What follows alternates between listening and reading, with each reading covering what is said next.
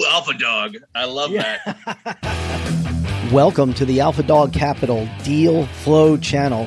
This is where we talk about alternative investments that you cannot find on Wall Street. Listen and learn about deals, funds, syndications, and business ventures. We are not investment advisors and we do not give investment advice, but we do talk about investments you may want to consider. Don't forget, always do your own due diligence. All right, welcome to another edition of the Alpha Dog Capital Deal Flow channel. And today I have a very special guest uh, who's going to introduce himself in just a minute. We're going to talk about the economy. We're going to talk about uh, raising funds for investing. Uh, my guest is Joel Block. And Joel, thank you for joining me today on the podcast. Why don't you take a few minutes to introduce yourself to everybody and uh, let's get started here. Hey, John. Well, listen, man, thank you uh, for having me on the show. I've, I've been in the uh, syndication, the fund business for going on 30 years. I actually learned this business as a young CPA.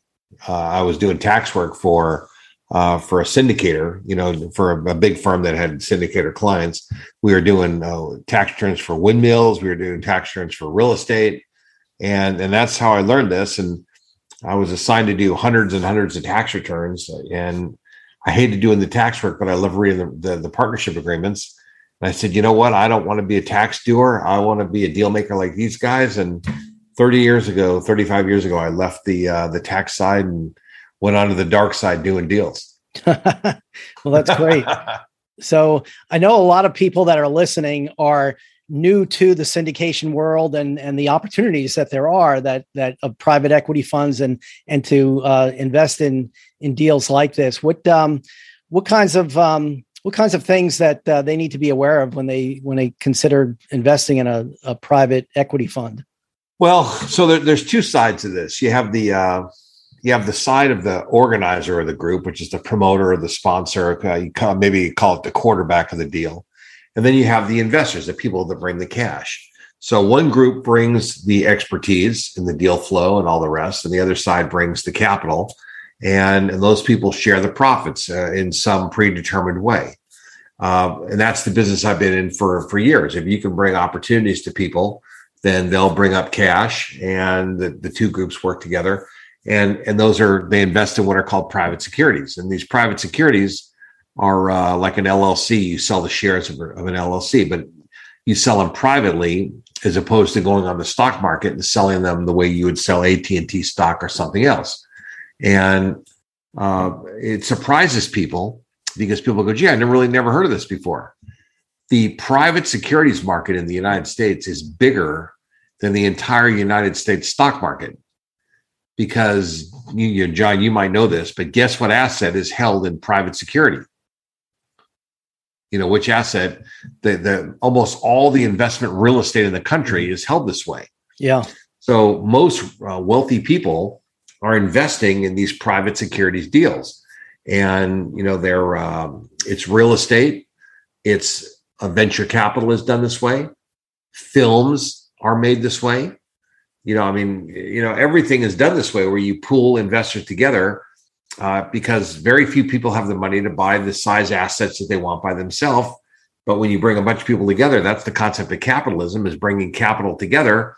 This is the way that we put capital together.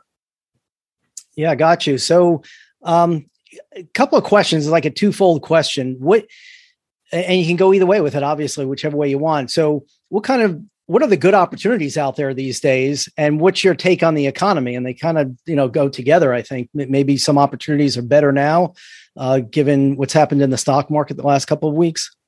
Yeah. Well you know i don't um, i generally don't uh, comment on specific real estate deals. You probably would be in a better position to do that because you're probably looking at more deals than i am. Um, I'm really more on the uh, the private security side, structuring these transactions, putting them together, raising capital, and, and like that. But um, you know, for the most part, let's talk about the economy for a second. Yeah, a couple of months ago, the second a property got listed, it was taken down by somebody, probably somebody that brought in a lot of cash or you know more cash than other people. And, and so the value of cash can never be understated ever. I mean, the value of cash is always tremendous. And if you got to go get a loan, then there's a risk. Number one, the property won't appraise because you're paying higher than a market price. Two, uh, the person won't qualify. There'll be some problem. The bank is going to go slow, drag their feet, whatever the reason is. Mm-hmm. It's just safer to deal with people that have more cash. Well, who has more cash? An individual person or a fund that pools a whole bunch of money together and walks around with cash and probably doesn't need to get financing. They may want financing, but they can close fast and they can refinance later or they can they can do lots of different uh, possibilities. So funds bring great advantages to the table. You know, when you put people together in a fund or a syndication and you have that money and then the syndicator goes shopping looking for a deal, uh, that's a pretty powerful uh, situation. So that's that's one thing. So when the market's really tough, like it was a couple months ago, uh, cash is always king. Well, uh, when the market goes soft, cash is still king, maybe even better, because now uh, all of a sudden, just in in two months' time, things have really slowed down, mostly because of the increase in interest rates. The interest rates have really put the brakes on the marketplace. Mm-hmm. And what you have to think of this as, you know, the Federal Reserve's job is to regulate the economy and make sure that it grows at a, at a reasonable speed. Um, think of the economy like a balloon. And we're pumping air into the balloon. The balloon gets gets bigger and bigger and bigger. And the Federal Reserve tries to do it at a rate of about 2% a year because at that rate, the balloon can grow nice and big and without any risk of popping or having any kind of a catastrophic problem. But the last couple of months, things are so out of control between oil prices, supply chain problems, which are increasing food prices and other things. Because these pricing uh, issues are so severe, we have something like an eight or an eight and a half percent rate of inflation, which is the greatest in the last 40 years. So, what that means is that the balloon is growing too fast. Too much is being pushed into this balloon. So, the Federal Reserve has to put the brakes on it and slow down the growth of the balloon so the balloon doesn't pop. And popping would be like a depression. It'd be some catastrophic event that, you know, where people start losing their jobs and we have all these problems. And that's not what economists are predicting. They're not predicting that people are going to lose their jobs. But the Federal Reserve tries to regulate this. The way they regulate it, the main tool they have to regulate it is interest rates. And so by increasing the interest rates, uh, and you can see this in real estate, mortgage prices go higher and all of a sudden people who were going to buy a month ago are like yeah, you know what? Now uh, now the price is too high. I can't afford the mortgage payment. You know it's all all of a sudden it's up a couple hundred bucks a month it's out of my budget. Uh, prices are not coming down. They don't come down instantly. It takes a little while for the market to adjust. And so deals start falling apart and falling out and having problems. And so what the federal reserve did is exactly what they wanted to do which is slow down the economy and uh, and so what ends up happening now? A seller puts a price a property on the market. It doesn't sell in five seconds. It mm-hmm. may take five days, five weeks, and they start getting nervous. They bring the price down. A fund comes in with cash and says, "You know what? Uh, we like this property. We can close in two weeks if we want to, maybe even faster." So, uh, uh, but for that, we're going to take a discount. We're going to take what I like to refer to as a readiness premium, because we're ready we're going to get a we're going to get an extra special discount. And most uh, sellers, uh, you know, given the choice between somebody that's going to take three to six months to get organized and somebody that can close immediately with lots of cash, most sellers would rather take a discount, put the money in the bank, and move on. Yeah, absolutely. So with a fund, um, so I, I, do a lot in the single family house space, and those deals move pretty quickly. Let's talk about bigger deals. Like um, I know a lot of guys that are doing multifamily properties. Uh, so what you just described, I would think, uh, is really suitable for some of these bigger deals where it's really hard to uh, to get a for an individual to get a loan to take down a 200 unit apartment complex. Well, it, it's not only hard to get a loan. I mean, it's there aren't that many people that have five million dollars in cash and the balance sheet to be able to borrow another 10 or 12 or 15 million or whatever the number is doesn't make any difference. And that's the reason why people aggregate capital. That's the reason that um, the industrialists 100 years ago became successful is because they were good at aggregating capital. Wealthy people understand the concept of aggregating capital. And if you don't understand that concept, then you're stuck buying very small little things as you can do them. Maybe you do one this year, maybe another year or two later, you do another one. But if you can aggregate capital and take a piece of the action for being the aggregator, the quarterback, the sponsor, the promoter, then you can really build a giant portfolio and you can own a very sizable percentage of the whole thing, uh, you know, for uh, you know for your efforts. So I know I know there's people listening to what you just said, and they're probably saying, "Well, I want to get in on that. How how do, how do I? I'm struggling to do deals, and you know, I do one, two, three deals a a year, you know, but I really am trying to scale it, and the bank won't loan me money. So what what really can they do to get into that the world that you just described? Well, you know, listen, I, I brought you into this world. You know, yeah, you, you did. you told me you told me the story that you've been you'd wondered how to do this for eight or ten years, and then mm-hmm. we met each other. Uh, you were in an audience where I was explaining this concept, and you go, "That's the concept I've been waiting for, that I've been looking for for a long time." And sure enough, that's um, you know we've we've shared that with a lot of people. We do our annual symposium, which we just had a couple weeks ago. Um, and out of that, you know, we educate people on how this whole process works. I mean, you know, these are people that are these are, are active real estate investors that are buying real estate. They've got some experience, they're rehabbing stuff, and they just feel like they're ready to go to the next level. And the next level requires that they aggregate some capital. And if they can aggregate some capital, then they can um, then they can be successful in this business if they can run the real estate the right way. So um, people are welcome to reach out to me and I'll talk to them, or or they can um, or they can call you or you know whatever whatever you want to do. Yeah I'll, i'm definitely I'll, I'll ask you to give some of your contact information in a few minutes here but i'll definitely also include that in the show notes so people can go and look at that and get the link and connect with uh, with the opportunities you have available for education and and whatnot. Your symposium is a great option for people that want to get into this world. Yeah well it's listen uh, if you're a sophisticated real estate person um, it's pretty hard to grow your business into anything substantial without using other people's capital. Now, a lot of people say, well, I already am using other people's capital. So then you have to ask the question, are you doing it correctly? Mm-hmm. And that's the part that's really uh, difficult. Now, if you're securing a mortgage and you say, okay, listen, can I, I'm buying a house, it's a hundred, uh, will you loan me 80,000? You know, and then they secure a mortgage. That's fine. That's great. That's, that's a mortgage transaction. But if somebody loans you the money and then says, okay, what are you going to do here? Well, uh, I'm going to rehab the house and then we'll share the profits. As soon as you're responsible for somebody else's money and making money for another person, you know, then then you're not a um, you're just not a regular guy anymore. Now all of a sudden you're an active person and they're the passive person. And here's the thing: is the government a long time ago, 100 years ago, kind of got wise to this whole situation. And the people who were the active people were causing, uh, you know, some problems. There were some difficulties. And think about this: and it's in a transaction where you've got an active person and a passive person. Who has all the information? The active. Who has all the knowledge? Who has all the power? That you know, the active has everything.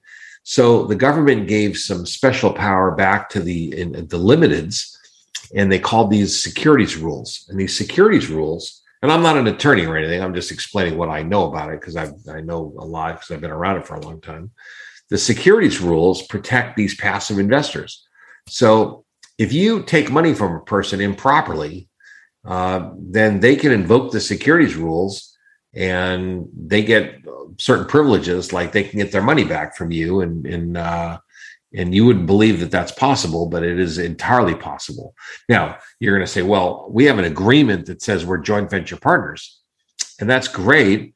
But remember that contracts are only necessary if something ever goes wrong. So if everything goes great, then that joint venture contract that you have is fine. But if something goes wrong and the, the property gets lost or whatever happens, the investor who gets mad, who loses their money, goes to their attorney and says, Hey, listen, uh, we have an agreement, but I don't know. Is there anything we could do? So the attorney looks at it and says, joint venture agreement. Oh boy, jo- joint venture agreement. That means you were partners. Uh, did you uh, did you vote on things? Uh, no. Did you go out to the property with the guy and you know work on things? No. Were you involved in hiring anyone? No. Did you review the financial reports every week or every month? No. Uh, so so what you're really telling me is you really weren't a joint venture operating partner. What you really were is a limited partner, and he was the operating partner. And all of a sudden, it doesn't matter what the agreement says because the actions speak louder than the words. And when they sue you, they sue you using those securities rules. And all of a sudden, uh, you know, all sorts of trouble start to uh, to occur because you now, uh, you know, have a kind of a fake agreement that is worthless because now they're going to say, hey, listen, this is just a fake agreement. They really, the guy wasn't really a joint venture partner. The guy was really a limited partner, uh, you know, and we could prove that. And and then the syndicators got all sorts of trouble. So there's not a lot of ways to raise money in the United States, and you got to do it in a uh, in a legitimate way. And that legitimate way is really uh, using the securities rules and writing a private placement. And this is what we teach people how to do. We teach it uh, how to do it correctly, and then we've got an attorney that writes everything down correctly, and and we put these deals together. We probably put together more of these syndications and funds than just about anybody else in the country. Yeah, yeah. So let's talk about the other side of it, Joel. So uh, we've talked about the guy that has a deal and does, you know, syndications and is a deal maker. What about the the passive investor? How does a passive investor know that they're going that they're investing in something that's legitimate and that that really is set up properly, like you just described? Well, you know, they always have the right to go to their their own attorney to review the deal, but very very few people ever do because it costs money to do that, and they're not going to spend ten thousand dollars to have their attorney review every deal that they want to take a look at. So they kind of thumb through it. Uh, they don't entirely know what they're looking at, so they're they're kind of guessing. And so what that means is that ninety five percent of this is about their level of trust in you. Do you have a track record? Do they trust you? Are you a, a trustworthy person? You know, are, are the people that you've had in your deals before, uh, whatever kind of deals they were, uh, do they have to have a good experience? You know, and, and so somehow or another, you have to be able to point to some track record. Like if today's your first day in business, and you call me up and say, "Joel, listen, uh, I don't have two nickels to rub together. I've never done anything in my in my life, but I really could use some money. Uh, this is not a business for you. This is not going to work out." But if you come to the table with a track record and you say, "Listen, I've flipped five or ten houses, and I've done this, and I've done this," do you think that investors would give me money? You know what? They probably would because you've got enough track record that uh, you probably could at least uh, leverage that track record into something else. And that's really the name of the game here. So yeah, yeah. I would, uh, you know, I would, I would tell people that they got to have a little track record, that they got to get something figured out. And once they do that, uh, then they're on the track to, to being successful. So these these deals are structured a lot in real estate transactions. I know that earlier you mentioned like films are made that way, and I think uh, you you alluded to crypto. Can you, can you like describe what's the limits of of how a deal can be structured using a fund or a syndication structure? Well, let's put it like this: um, people can aggregate capital. They can put capital into a pool and buy any asset that they want. There's there's no limit to it. Now, the structure might be a little different uh, a real estate deal, you're, you're not really buying the real estate. You're really buying a profits interest in the real estate. If it's a uh, if it's a potential venture capital deal where the company's going to go public, then you want to own the securities. You know, so they're structured slightly different. Maybe they're 90 or 95 percent the same, but the last little bit is different uh, based on whether you're going to, you know, what you're going to do with the asset. But other than that, uh, you know, if you want to, if you want to build a freeway, or uh, if you want to buy a yacht, or you want to buy a timeshare or a jet, uh, this is the way you aggregate capital in the United States. Is you put it together in a pool, uh, you follow the securities rules, you issue a private placement, you tell the investors everything that you could think of that you know about the deal, uh, you know, good and bad, so that they can make an informed decision. And once these people make an informed decision and they turn over the money and they sign the paperwork, uh, then you as the operator you know go to town and do the best you can to make this thing work out. So joel if uh, if people listening have an interest in connecting with you or getting involved in um, you know coming to your symposium or finding out more about what's involved in in getting into your symposium uh, how can they contact you? Give us some contact information. You know I'll put that in the show would, notes what I would say is we produce a, a, tremendous library of materials, and we we have a lot of different ways for people to uh, learn from us without spending a dollar and really kind of see if this is the right path for them. I would tell people go to the website syndicatefast.com, syndicatefast.com. Uh, sign up uh, for our video series. Uh, you know, we don't send a lot of junk uh, mail and other things. Uh, get our videos, uh, watch some of these videos, really start to absorb whether these kinds of things are right for you. And, and if they're right for you, then you can put an appointment on my calendar and I'm happy to talk to you further. And all okay. that happens at the website syndicatefast.com. Syndicatefast.com. So that will be in the show notes so people can uh, find that and click click on that if they need to be reminded of that. Um, so Joel, I want to thank you for coming on the podcast. I'd like to have you on as a regular moving forward uh, sometime again in the future. I think uh, uh, we can have a lot of good conversations and people would really benefit by hearing from you on a semi-regular basis, let's say. Well, thanks. Well, you know, I, I think you're the man. So uh, certainly you're the man in Atlanta. You know, and I, and I. I know a lot of people. Atlanta's a hot market. I'm sending a lot of guys your way because uh, I know you can really help them. So uh, I'm happy to support you in every way that I can, and uh, you know, being on the show, uh, happy to do it. Yeah, thank you, Joel.